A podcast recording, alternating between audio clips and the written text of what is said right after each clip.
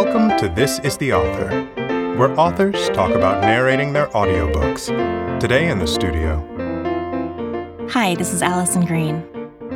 My book, Ask a Manager, is about the difficult conversations you might need to have at work during your career and how to approach them, including the specific wording to use when you do.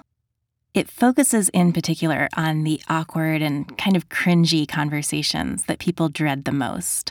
So, things like what to say if you're allergic to your boss's perfume, or if you made a pretty serious mistake at work, or if you lost your cool and you snapped at a coworker. The sorts of things that you might agonize over and maybe even be tempted not to have the conversation at all because you don't know how to do it. I wrote my book because I've been writing a workplace advice column called Ask a Manager for 11 years now. And the theme that I've seen over and over in the letters I get is that when people need to have a tough conversation, they often hesitate to do it or don't do it at all because they don't know what to say. And I've seen that when I'm able to give specific language to use, what originally felt like an unbearably awkward or tough conversation suddenly feels possible. And I think a lot of the time it's because the version that they were picturing in their head was very aggressive or very adversarial. And it's a relief to get wording that they can really imagine themselves saying and that won't destroy the relationship. Narrating my audiobook was incredibly fun, but definitely harder than I expected. It's tough to talk for that long. But I really enjoyed doing it, and it was great to go through the whole book again. I think when you write a book, you spend so much time with it that by the end, it's really hard to make yourself open it and read it all the way through again. But when you're recording an audiobook, there's no getting around that. And it was nice to go back into it and remember, ah, that's what I wrote. I realized I had trouble pronouncing several words. That was interesting.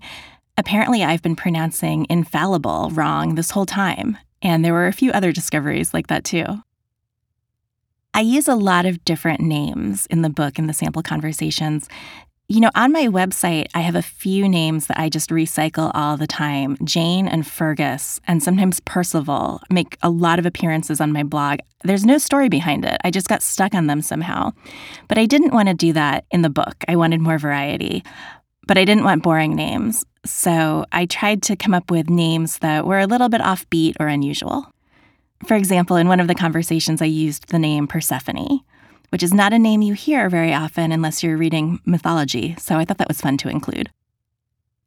Because the focus of the book is on what to say and how to say it, I'm excited that the audiobook lets me demonstrate tone. There's a lot you can do to explain tone in writing, but there's nothing like just being able to say it and have people hear the tone and the inflections. And I think that's a real strength of the audiobook. I had worried a bit about the idea of someone else recording this audiobook because tone and inflection are so important to the delivery of the content. But if I wasn't going to record it myself, Oh gosh, can I pick Maggie Smith? She does no nonsense, but warm and fair so well. I come from a family of voracious readers, so books were pretty much the main, if not only, activity in my household growing up. I also had the advantage of a very patient older sister who would read to me before I was old enough to read on my own.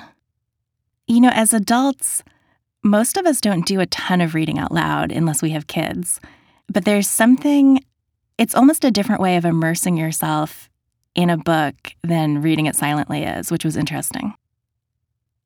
I love to listen to audiobooks while I cook, but I like to listen to books that I know really, really well so that if the recipe is distracting me, I still know what happened during the part where I wasn't paying attention. Right now, I'm listening to Mansfield Park by Jane Austen, which is wonderful. This is the Author is a production of Penguin Random House Audio. Thank you for listening.